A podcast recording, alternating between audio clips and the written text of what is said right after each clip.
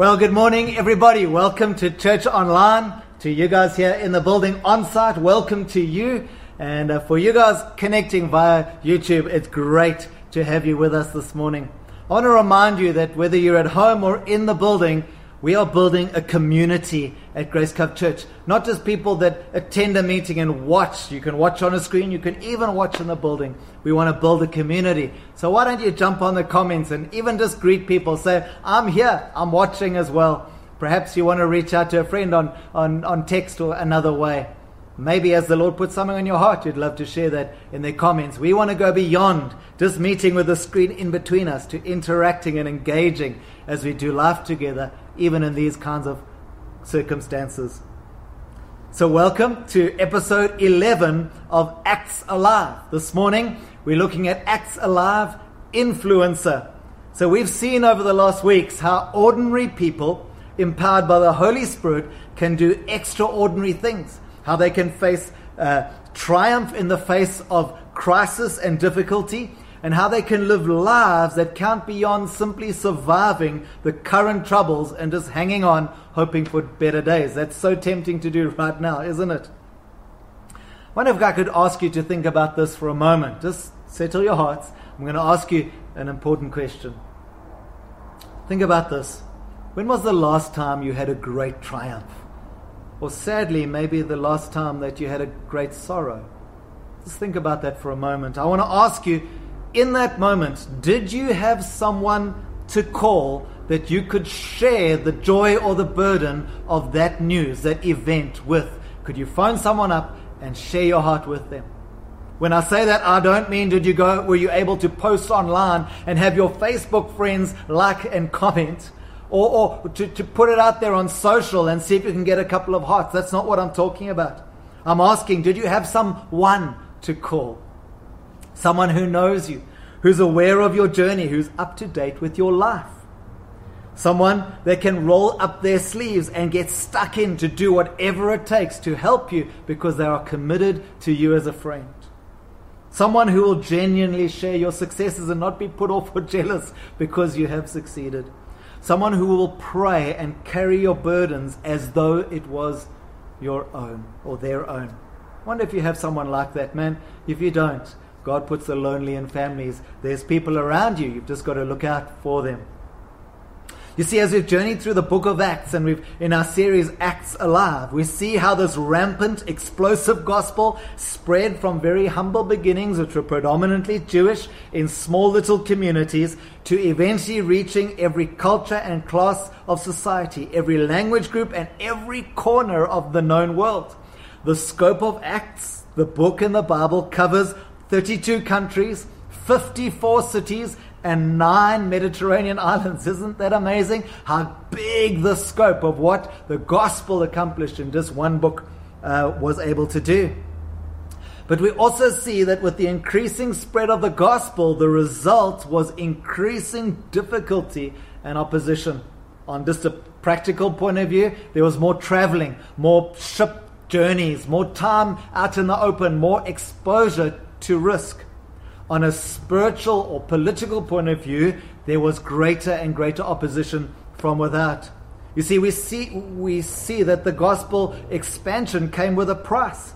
At first, the Roman Empire just simply ignored Christianity, thinking it was some kind of obscure Jewish development that posed no threat to the empire. But as hundreds and then thousands and ultimately hundreds of thousands of people became born again and gave their allegiance to King Jesus, even Rome was threatened. At the beginning, it was just the Jewish leaders who were jealous of what was happening with the Christians. But eventually, even the Roman might was fearful that this was a new uh, threat to their mighty empire. And one of the keys to this gospel expansion is that of the deep relationships and the camaraderie which united the people from vastly different backgrounds, different personalities, different giftings, and bound them together in loving and supporting partnerships that could take the world for Jesus. You see, every one of these people had many that they could call in triumph or tragedy. And so this morning, as we honor our ladies on this special Women's Day, we're going to take a look at the book of Acts, but we're going to ha- have a focus on some of the roles that women played in this book. Romans chapter 16, it reads like this I commend you, I commend to you our sister Phoebe, a deacon of the church in Cenchreae, which is just outside Corinth. I ask you to receive her in the Lord in a way worthy of his people and to give her any help she may need from you. For she has been a benefactor of many people, including me. Greet Priscilla and Aquila, my co workers in Christ Jesus. They risked their lives for me. Not only I, but all the churches of the Gentiles are grateful to them. Greet also the church that meets in their house. Greet my dear friend Epaenetus, who was the first convert to Christ in the province of Asia. Greet Mary, who worked very hard for you. Greet Andronicus and Junia, my fellow Jews who have been in prison with me. They are outstanding among the apostles, and they were in Christ before I was. So let's have a look at some of the ladies that we encounter in the book of Acts. The first one I want to talk about this morning is this lady called Tabitha. Tabitha, we read about her in Acts chapter 9 and verse 36. It says in Joppa there was a disciple named Tabitha, in Greek her name is Dorcas. She was always doing good and helping the poor. About this time she became sick and died, and her body was washed and placed in an upstairs room. Lydda was near Joppa, so when the disciples heard that Peter was in Lydda, they sent two men to him and urged him, Please come at once. When Peter arrived, he was taken to the upstairs room. All the widows stood around him, crying and showing him the robes and the other clothing that Dorcas had made while, she was with them. The Bible says that Peter prays and he says to her, Tabitha, get up. And she opens her eyes, resurrected from the dead. Now, the lady that we start off first, this lady, lady Tabitha, she's not a great preacher. She's not a great teacher. In fact, she's not known for upfront ministry. But why we begin with her is the more, more people than not that I talk to day in and day out seem to put themselves down rather than are too proud. Most Christians think that they have just a very small and insignificant role to play in the kingdom of God, and the big jobs, the big work should be left for those other fancy people, whoever that other people is. And I want to start with finding just some lady who's relatively behind the scenes and yet she counts for Jesus. She's not a prophet, she's not a preacher as some women were. We know that the Bible says she was a disciple.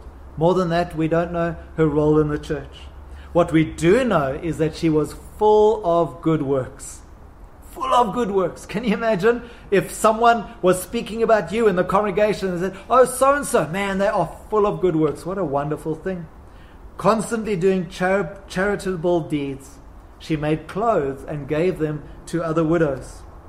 She herself could have been a widow, but she was respected and valued by that local congregation so much that when she got sick, the church gathered together to pray. And when they heard that Peter the apostle was nearby, they sent to bring him to pray for her. This was a lady that the church was concerned about. We see that she's raised from the dead, and just that by itself is an example and, an evangelistic uh, moment for those around her. So, what is it that Tabitha teaches us? I think Tabitha teaches us to live with a servant heart. There's some beautiful things she shows us. She shows us love in action.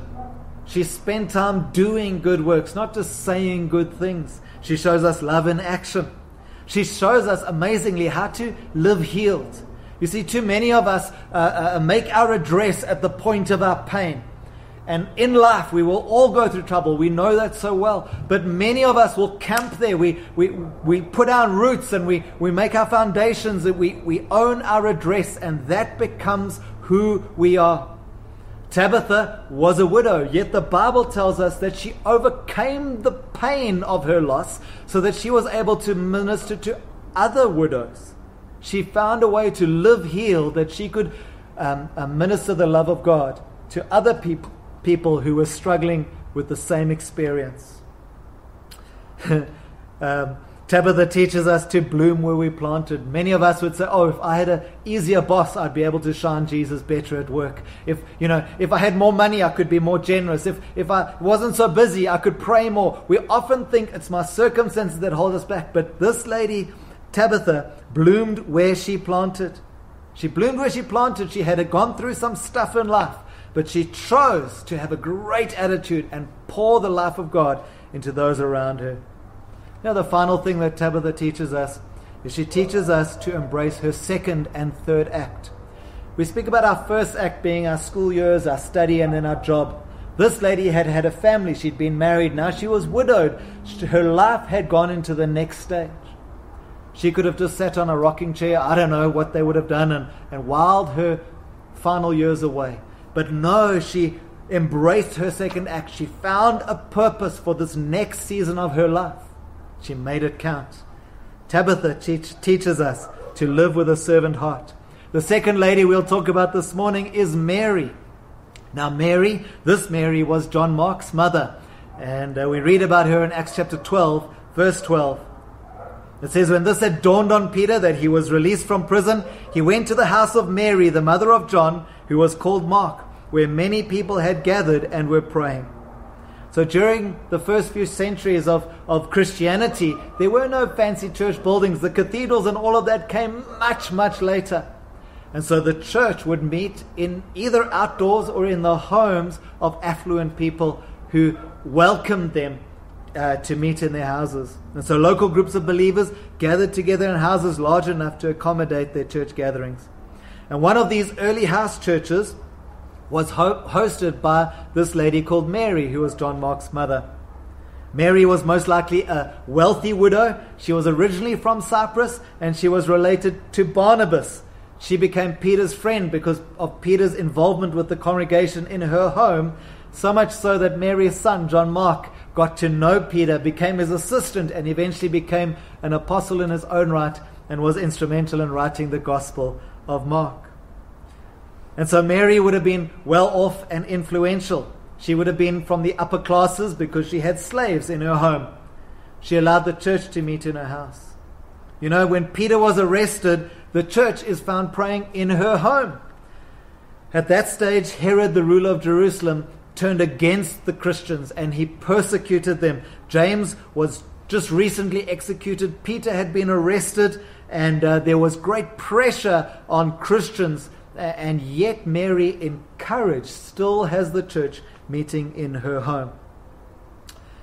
And so, where Tabitha teaches us to live with a servant heart, Mary teaches us to live courageously.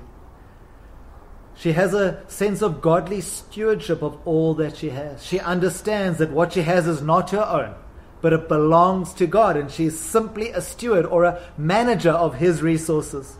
She puts the kingdom first. She lives a sacrificial life. Could you imagine having groups of people in your house most days of the week and many, many more on Sunday? Think of the mud stains on your carpets and the cups and saucers that get broken. Think of uh, just the general wear and tear of your home. you know, um, often we ask for people to help us with hosting when we have visitors from the outside. And we find sometimes it's quite difficult for people to say, Come to my house. I don't have much, but I can share it with you. People in our city feel like they've got to put on this wonderful thing. I can't tell you how many times when we have gone to minister at places, we go to the pastor's house to stay, the, the husband and the wife end up sleeping on the lounge floor or in the children's bedroom, and they give us their bed. Man, if you've got a bed, you can be sacrificial and let people be in your home. You know, when I just got saved, the church that I got saved into had some founder members. They were grandpas and grannies. Uh, their names were Laurie and Rose Hodson.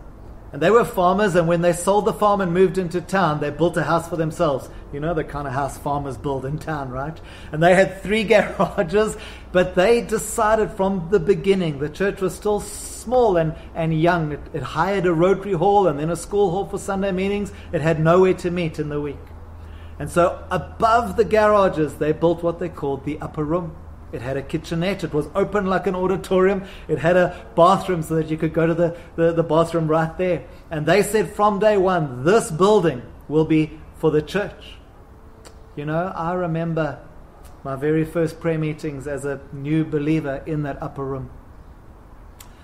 I remember sitting and listening to men and women I came to respect as they mentored me and discipled me and taught me the deep things of the faith. I remember attending my first elders meeting in that upper room. I remember leading my first elders meeting in that upper room.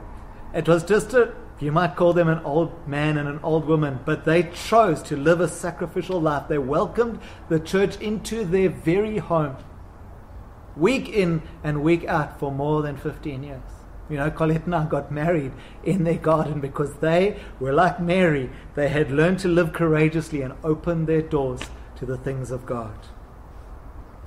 Mary shows us courage to make tough calls in the face of danger, to stick to the fact that everything I have belongs to the Lord and I am at His service. Tabitha teaches us servanthood. Mary teaches us courage. The third lady is Lydia. We read about her in Acts chapter 16. It says, From Troas we put out to sea and we sailed straight to Samothrace. And the next day we went on to Neapolis. From there we traveled to Philippi and a Roman colony and a leading city of the district of Macedonia. We stayed there several days. On the Sabbath, we went outside the city gate to the river where we expected to find a place of prayer. We sat down and we began to speak of the women who had gathered there. One of them Listening was a woman from the city of Thyatira named Lydia, a dealer in purple cloth. She was a worshipper of God. The Lord opened her heart to respond to Paul's message, and when she and the members of her household were baptized, she invited us to her home. She said, If you consider me a believer in the Lord, then come and stay at my house. And she persuaded us. This lady, Lydia, would have been a wealthy and influential business lady. She dealt in purple cloth. She was a Gentile, and she'd moved to Philippi where uh, politicians and high military officers lived so she could trade with them. They would have been her clientele. And she determines to provide the gospel with a beachhead into Europe. She's a lady with a heart after God, but she's not born again. When she hears Paul preaching, she becomes born again. She's the first convert to Christianity in the whole of Europe. it would have been in Philippi. And, and she's the beachhead. Not only is she the first convert, but she's also instrumental with those other ladies at the prayer meeting in planting the first church and setting up the first base to see the gospel go into Europe. This was a special lady, right? The first salvation, the first church plant, only with women, and the first base into Europe. She invites the apostles to stay in her home, and even the church meets in her home. You see, Lydia teaches us to live sacrificially. She begins by showing us a hunger for God. She's seeking God. She's regular in prayer even before she was born again. Lydia also teaches us that small beginnings can be very significant. Can you imagine how a business lady and a few friends going outside in the open next to the river just to pray during the day? Those humble beginnings turn into the gospel all over Europe and increasingly west into the known worlds. She teaches us about selfless sacrifice. All that she had, her friendship circle, her standing in the community, the resources she had, the home, the money was offered to serving Jesus. This was a special lady who offered everything to her. The last lady that I want to talk about this morning is Priscilla. We read about her in Acts chapter 18, verse 2. It says there was a Jew named Aquila, a native of Pontus. He and his half his, he and his wife Priscilla uh, had left Rome and had uh, run for their lives. In verse 18, it says, Paul stayed on in Corinth for some time. Then he left the brothers and the sisters there and sailed for, Syri- for Syria to Ephesus, accompanied by Priscilla and Aquila. Before he sailed, he had his hair cut off to make a vow. When they arrived at Ephesus, he left Priscilla and Aquila, and he himself went into the synagogue and he reasoned with the Jews. Now, this is an amazing couple. They're always, always mentioned together, Priscilla and Aquila, which indicates that they were equal partners. Four out of the six times that they are mentioned, her name is first, which indicates that she was probably the powerhouse. She had the greater gifting, the more upfront call. They were also a cross cultural couple. He was a Jew, she would have been Roman. So they move from Rome to Greece because they are running for their lives because of the persecution in Rome. They set up work there. Then they meet Paul. And then when they want to go and plant into Ephesus, they say, man, we can go and establish a business branch there. And so they go with Paul to set up the church there they, by, by making a base out of their business. The cool thing is, after three months, Paul leaves and they have to carry on. Do you know that this couple move from Italy to Greece to Turkey, three countries to be a base for the spread of the gospel? And so Priscilla teaches us to live strategically. She pursues her own gifting, but she's still in team with her husband. Isn't this beautiful? She might have the stronger gift. She might be more upfront, but she still works in team with her husband. She's strategic in her approach to the gospel. She uses her business to advance the kingdom. She doesn't just think, well, I'll do my thing during the week and I'll just bring the money by way of my tithe. No, she says, everything I have, my business, should be set up so that I can get the gospel to other parts, a platform I wonder what about you? You might say, I don't have a business, yes. But what platform do you have? Perhaps your kids are going to a new school. Maybe there's a platform there. Maybe you're moving into a new suburb. Maybe there's opportunity there. Maybe you're starting a job. Maybe there's opportunity there. Maybe you're walking with ladies in your neighborhood. Maybe there's an opportunity there. Maybe you're getting involved with a new good cause. There could be an opportunity for the gospel there. Lydia, uh, uh Priscilla, was a possibilitarian everything she had, she looked for strategic opportunities to see the gospel advanced. The beauty is she's a team player. She doesn't hold her gifting back. She doesn't quieten herself down so that the people around her don't be put under pressure. She's strong with her, her, her, gospel. She's even able to teach Apollos deeper things of, of, of, of the truth. But she's also not pushy. She's not difficult to lead. And so, my friends, today we have these ladies who are able to teach us how we can live in a way that counts for eternity. You know, today it's so easy for the dailiness of life to distract us from the kingdom of God. I want to say to us, we see in these ladies, when we compare ourselves, we have no excuse. We're left without an excuse. You see, every one of us gets to count for Jesus if we will just live for Him. We want to live for eternity and not just this life. Each of these women, who in the context of the day would have been the least likely candidates, every one of them, when born again into the kingdom of God, empowered by the Holy Spirit, designed specifically by God, every one of them played a part in changing their world. I want to ask you this morning will you use their example and find ways wherever you are to bloom where you're planted and to see the gospel of Jesus Christ coming through you? to wherever God has planted you. God bless you.